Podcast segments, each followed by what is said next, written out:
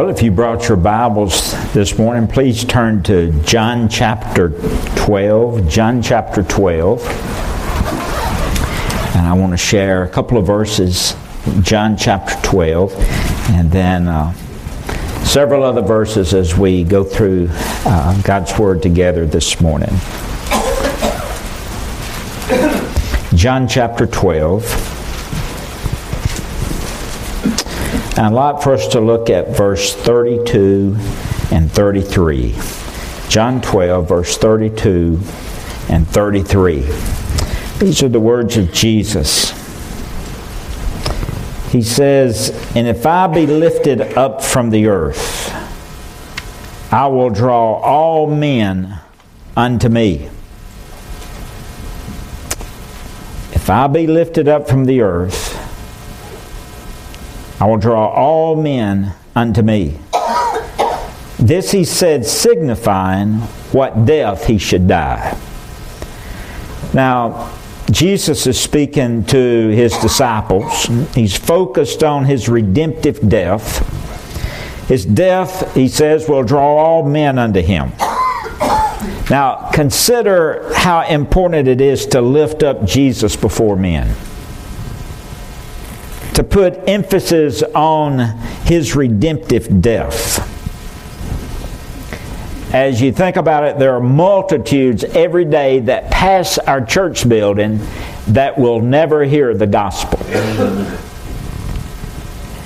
And so the gospel needs to be preached. The gospel is about the Christ who is crucified and who has been buried and who has been raised from the dead.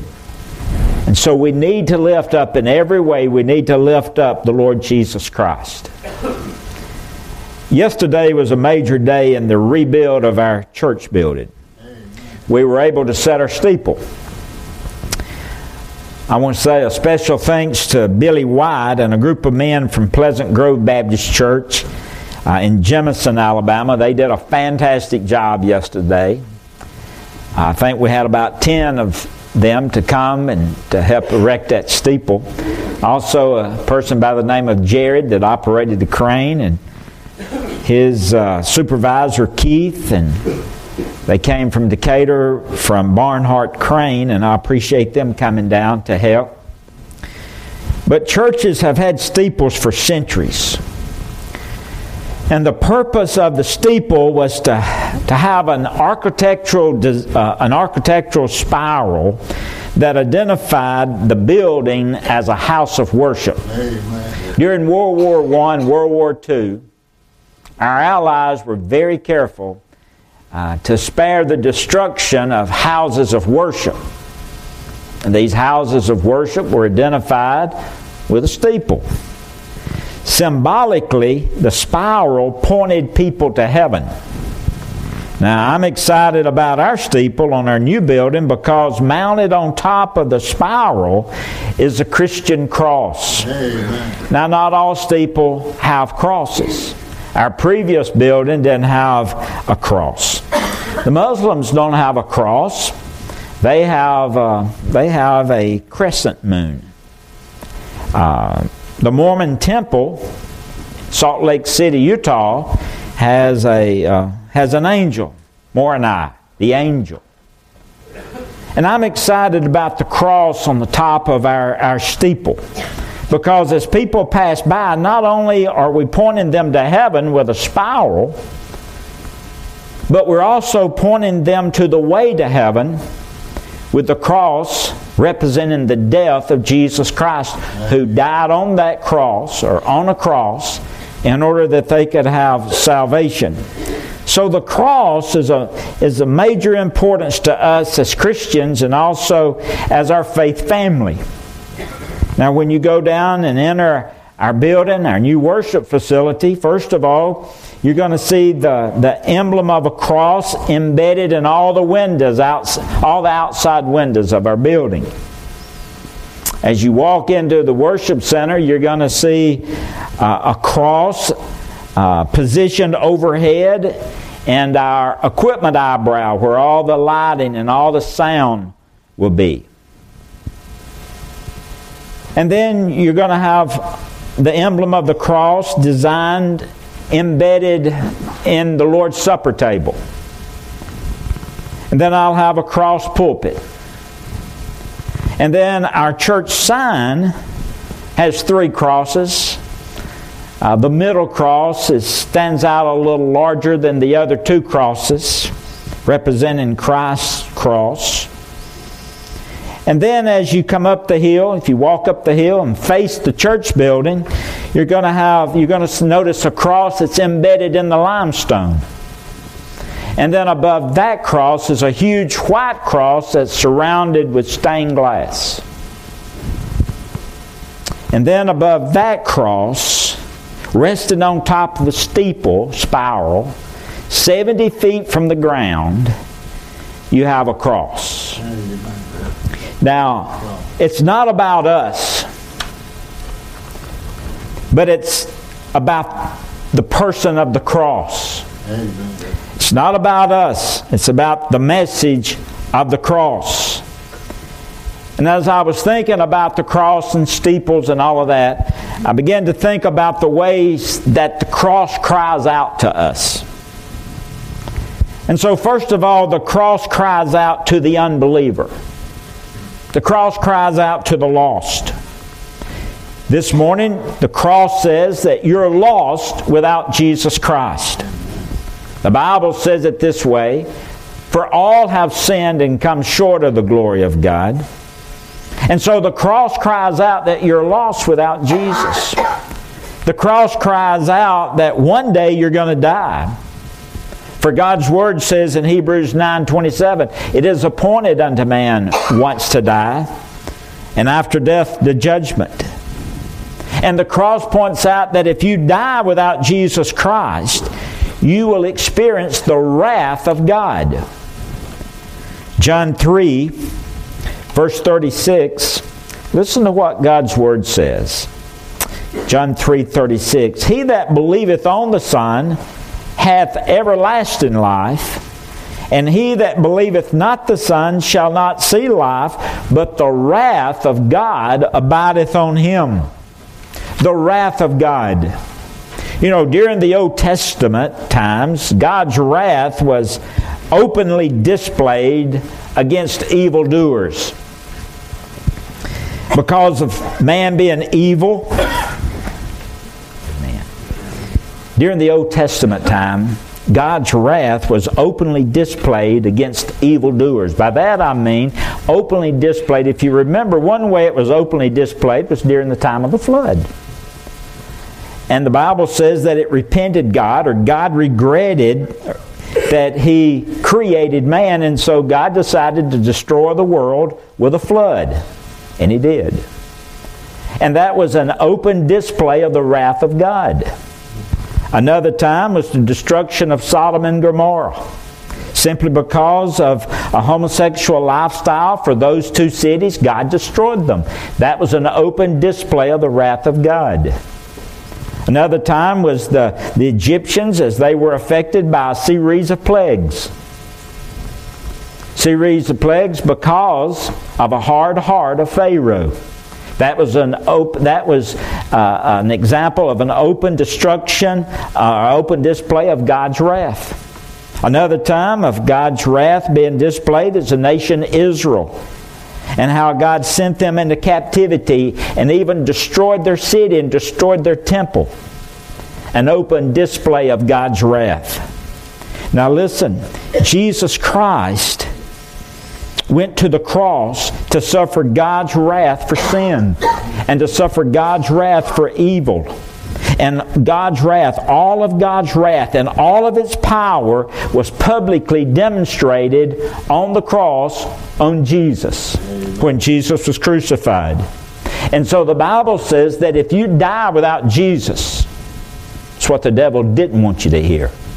If you die without Jesus, if you die in your sins, you will experience the full power of the wrath of God. Think of that. And so the cross cries out to the unbeliever, to the unsaved, in which the Bible calls simply the lost. The cross echoes the word of God that whosoever believeth in him should not perish, but have everlasting life. And so this morning, the cross is crying out to the unbeliever to be saved, to be saved, to be saved. And so the cross cries out first to the unbeliever. And so the cross, secondly, cries out to the wayward Christian. The Bible calls the wayward Christian the backslider. The backslider. And so the question that we address this morning is simply this Are you a backslider? We take backsliding uh, something to snicker about or something to brag about. Well, I guess I'm just an old backslider. God takes it pretty serious. Real serious. So, have, are you a backslider? Have you drifted away from God? Are you as close to God today as you were last week, or the week before, or the month before, the year before, or 10 years ago? Are you close to God? Now, I believe for the most part today, for Christians, um, backsliding, drifting away, is unintentional. We really don't mean to backslide. We really don't intend to drift away from God. Christians don't really intend to backslide. And I think personally that it all begins first with the sin of prayerlessness. I know personally speaking that if my prayer life is not what it should be, that I'll find myself drifting away from God occasionally. If my Bible study is not what it should be, my quiet time, I'll find myself drifting away from God occasionally. And I believe it starts with this the sin of prayerlessness. Secondly, I believe because of unfaithfulness to God's house, and I mentioned for Bible study and for worship, that will lead to backsliding. Mark it down. If you get to the point to where you're not attending God's house for worship and Bible study, you'll start missing and missing and missing until you're out completely before long. True. Are you a backslider? Have you drifted from God? Sin of prayerlessness leads to it. Unfaithfulness to God's house, where you study His Word, where you worship, leads to it. And then you have the sin of excuses that leads to backsliding. But it all boils down the prayerlessness, the unfaithfulness, and the sin of excuses all boils down that the backslider's heart, heart, your heart has drifted away from God. That's serious. Serious. Because today, so many people are so wrapped up in the world and wrapped up in material things and wrapped up in their houses and their jobs and recreation and activities and, and, and children and, and themselves, really, that they're drifting away from God. They've left God and they've committed, the Bible says, spiritual adultery. Imagine that. And God accused Israel of spiritual harlotry, of spiritual whoredom with other gods. And God looks on backsliding as something that's very serious. And so the cross cries out today come back. Come back. Come back. Please come back. That's what the cross cries out.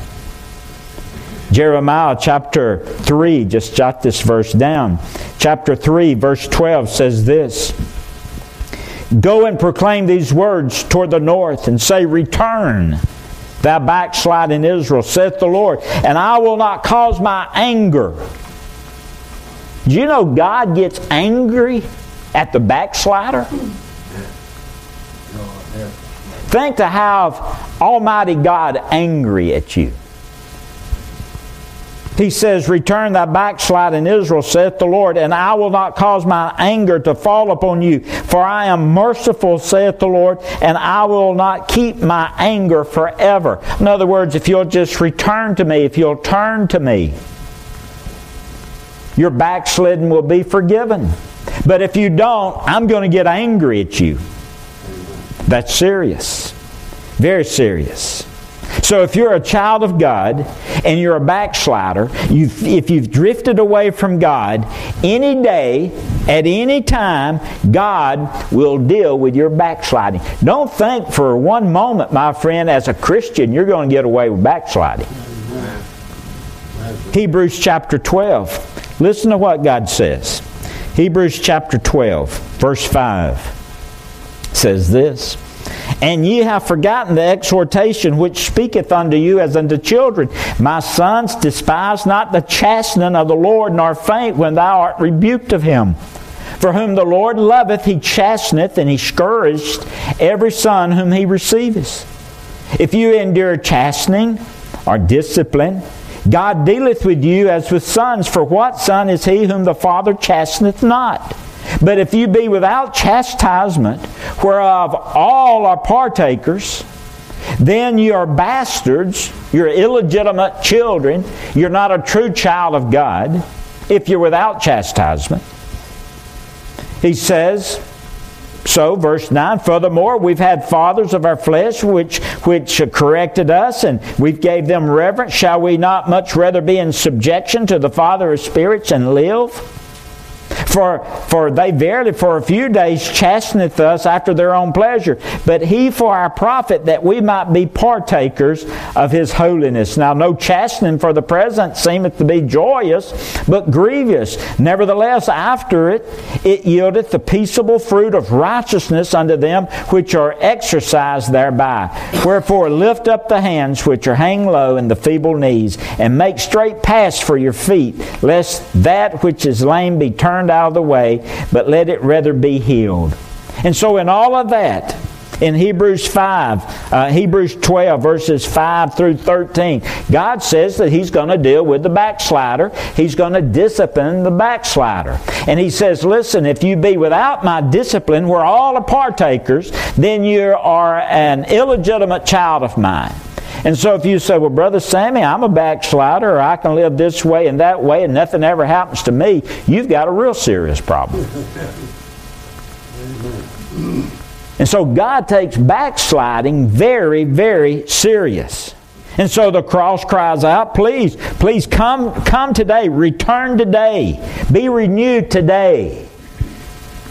The cross cries out to the unbeliever. The cross cries out to the wayward. And then the cross cries out to the discouraged. David Jeremiah tells of a man by the name of Lawrence Hanratty, who was named the unluckiest man in New York City. And his profile was in the LA Times. I made a copy of this out of uh, David Jeremiah's book. Listen to this. The unluckiest man, New York City, says this poor fellow, profiled in the Los Angeles Times, was nearly electrocuted to death in a construction site in 1984. Four weeks he lay in a coma with his lawyers fighting for his liability claim until one of them was disbarred and two of them died, and then Hanratty's wife ran off with her lawyer. Hanratty lost his car in a terrible crash. After the police had left the scene of the accident, criminals came along and robbed him. Then an insurance company fought to cut off his workers' compensation benefits. His landlord tried to evict him. He suffered from depression. He required a canister of oxygen for breathing, and he took 42 pills per day for his heart and liver ailments. But a city councilman took up his cause, and neighbors began to rally around him. Incredibly, Lawrence Hanratty summed up his life this way There is always hope. Not I like that. With all that he'd gone through, he summed his life up by saying, Hey, there's always hope. There's always hope. You know, the dictionary defines discouragement as to deprive of courage, to disheartened, to deter. The New Testament Greek word that we get the English word uh, discouragement means to faint, it means to grow weary, it means to lose heart. So as you read your Bible and it comes across to faint or not to faint, that's discouragement. Don't be discouraged. Don't lose heart. Don't be discouraged. Don't grow weary. Don't be discouraged. So Paul warns us In Colossians 3 verse 1, he says, you know, he says, be careful, don't you become the source of discouragement. Be careful, my friend. Don't discourage anyone. You don't know what that person's going through. You don't know what they've been through. Don't be the source of discouragement. The Bible says, Fathers, do not provoke your children lest they become discouraged. Don't provoke your children unless they, unless they lose heart or, or they, they grow weary or, or they faint. 2 Corinthians chapter 4, verse 1. Paul warns about those that are, are in ministry. He says those that are, are in ministry need to be careful. 2 Corinthians chapter 4, listen to verse 1. He says, Therefore, seeing we have this ministry, as we have received mercy, we faint not. We have this ministry. I, I'm in the ministry. I need to be careful that I don't get discouraged.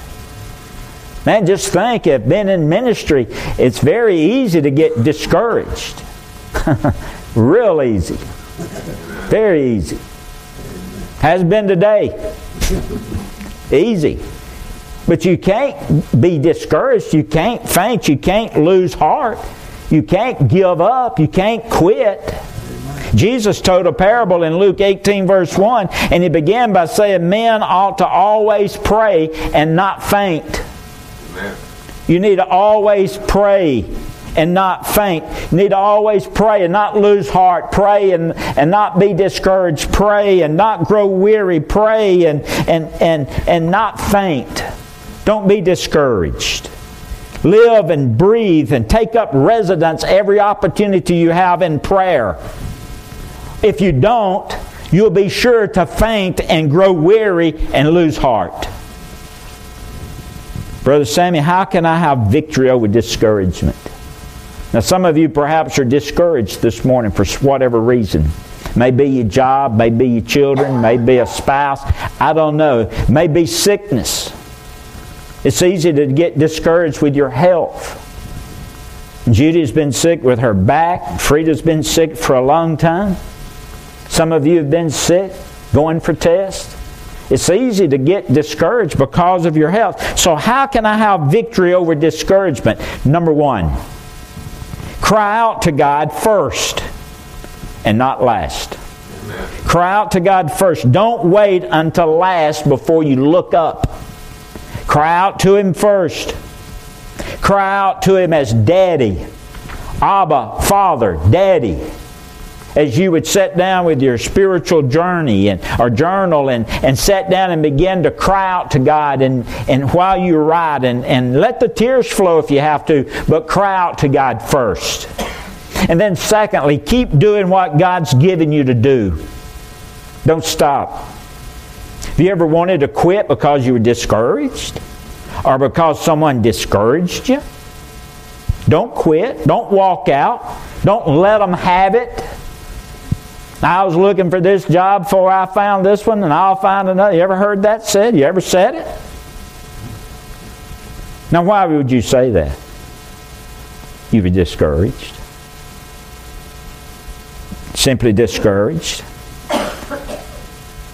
I've got a little note here that says Satan knows that if he can get you discouraged, he can get you to walk out and he can get you to quit, and the problems will never be resolved.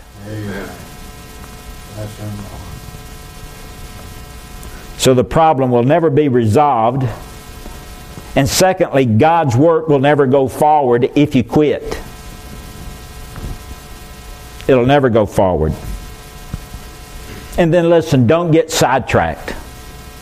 Don't get sidetracked. Know what God's called called you to do. And as a church, know what God has called us to do. Put on blinders. Stay on track. Main thing must be the main thing. Don't get sidetracked with something else. Do what God wants you to do.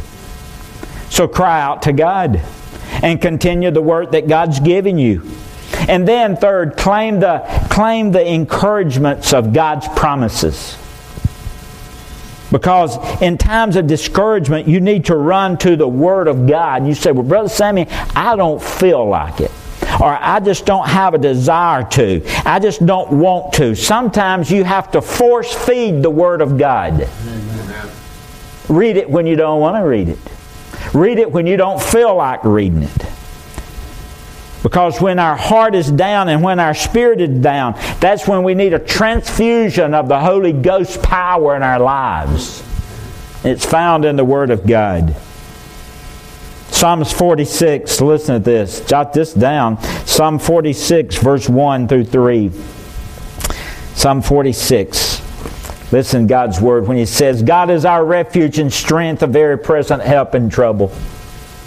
Therefore will I not fear, though the earth be removed, and though the mountains be carried into the midst of the sea. And though the waters therefore roar and be troubled, and though the mountains shake with the swelling thereof. There's a river, the streams whereof shall make glad the city of God, the holy place of the tabernacle of the Most High.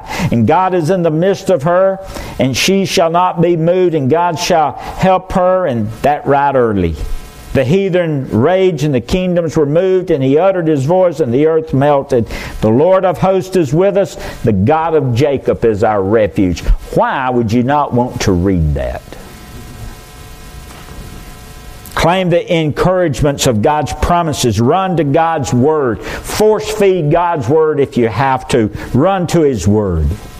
And so this morning, the cross cries out to those who are discouraged and says, You're not alone. You're not alone. Don't, don't faint. Don't lose heart. Don't grow weary. 2 Thessalonians 3.13 says, But ye, brethren, be not weary in well-doing. Now, why would he say that? Be not weary in well-doing. Don't lose heart. Don't faint in doing good, in doing the Lord's work. Now, why would he say that? He answers it in Galatians 6, verse 9. He says the same word again. First, Second Thessalonians 3.13, he says, But ye brethren, be not weary in well-doing. Galatians 6, 9 says, Let us not be weary in well-doing, for in due season we shall reap if we faint not. If you consider the harvest that's ahead, you won't faint. If you consider the harvest that it's ahead, you won't lose heart. Paul says, Let us not weary in well doing, for in due season we shall reap if we faint not. You know, the cross has a message. To the lost, to the unbeliever, the message is be saved. The cross has a message to the wayward, to the backslider. The message is real simple return. The cross has a message to the discouraged, those down and out, those ready to quit, those ready to give up.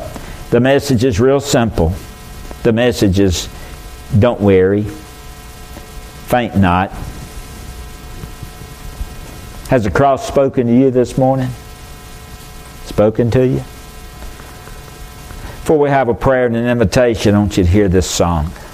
Let the word speak to you.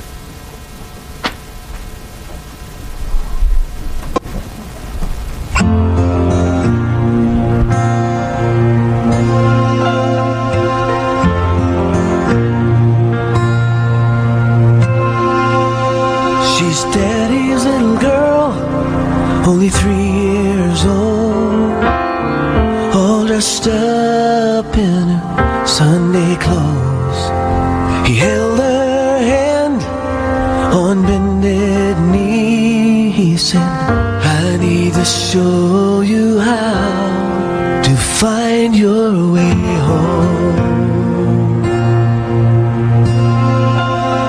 As they walked along, how sweet the sound.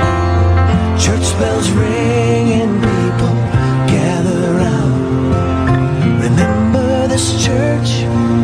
the crossway of up there, sweetheart. If you ever get lost, say,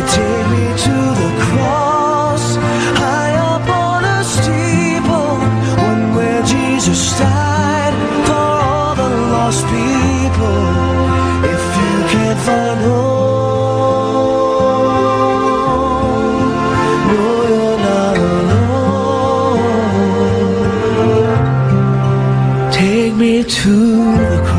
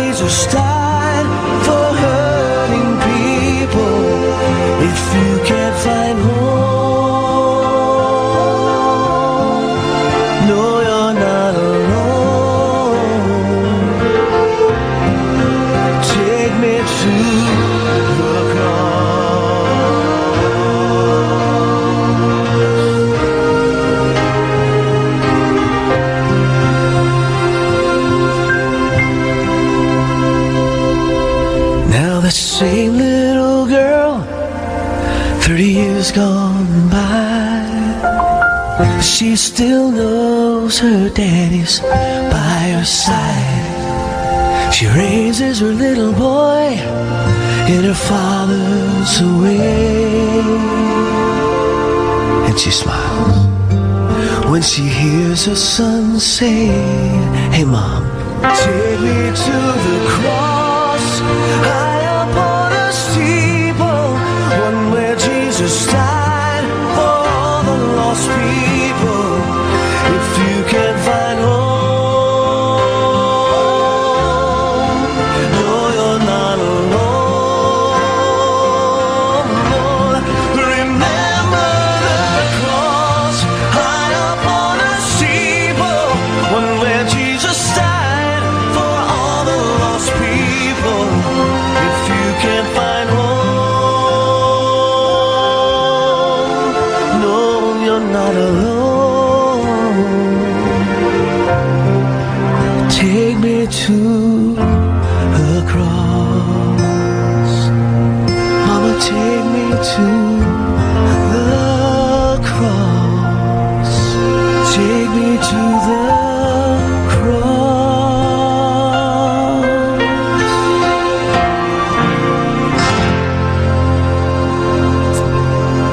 Cross spoke to you this morning?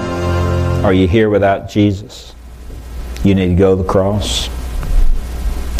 Cross is speaking to you. Cross is saying, You're a sinner. One day you're going to die. And without Christ, you're going to experience the wrath of God. If you're here today and perhaps you're a Christian and you're just kind of in a backslidden condition, a wayward condition, and you're not as close to God as you used to be. You know it, and perhaps other people know it. More than that, God knows it. Believe me, He doesn't take that lightly. If you're truly a Christian, it's just a matter of time and God will deal with you. And the reason He deals with you, number one, He loves you. Number two, you belong uniquely to Him. And number three, to bring you back on a path of righteousness. Now, if you be without chastisement, where all are partakers, then you're an illegitimate child of God and you need to come to know Christ. And you may be here discouraged. You came discouraged because of whatever reason. Don't quit. When you look up at the cross, gives you reason because you have hope, because you know you're not alone. And whatever you're going through, God's going to go through it with you. Christ is there for you, and He'll see you through it. So this morning, do you need to come to the cross? Let's bow our heads for prayer. Heavenly Father, speak to our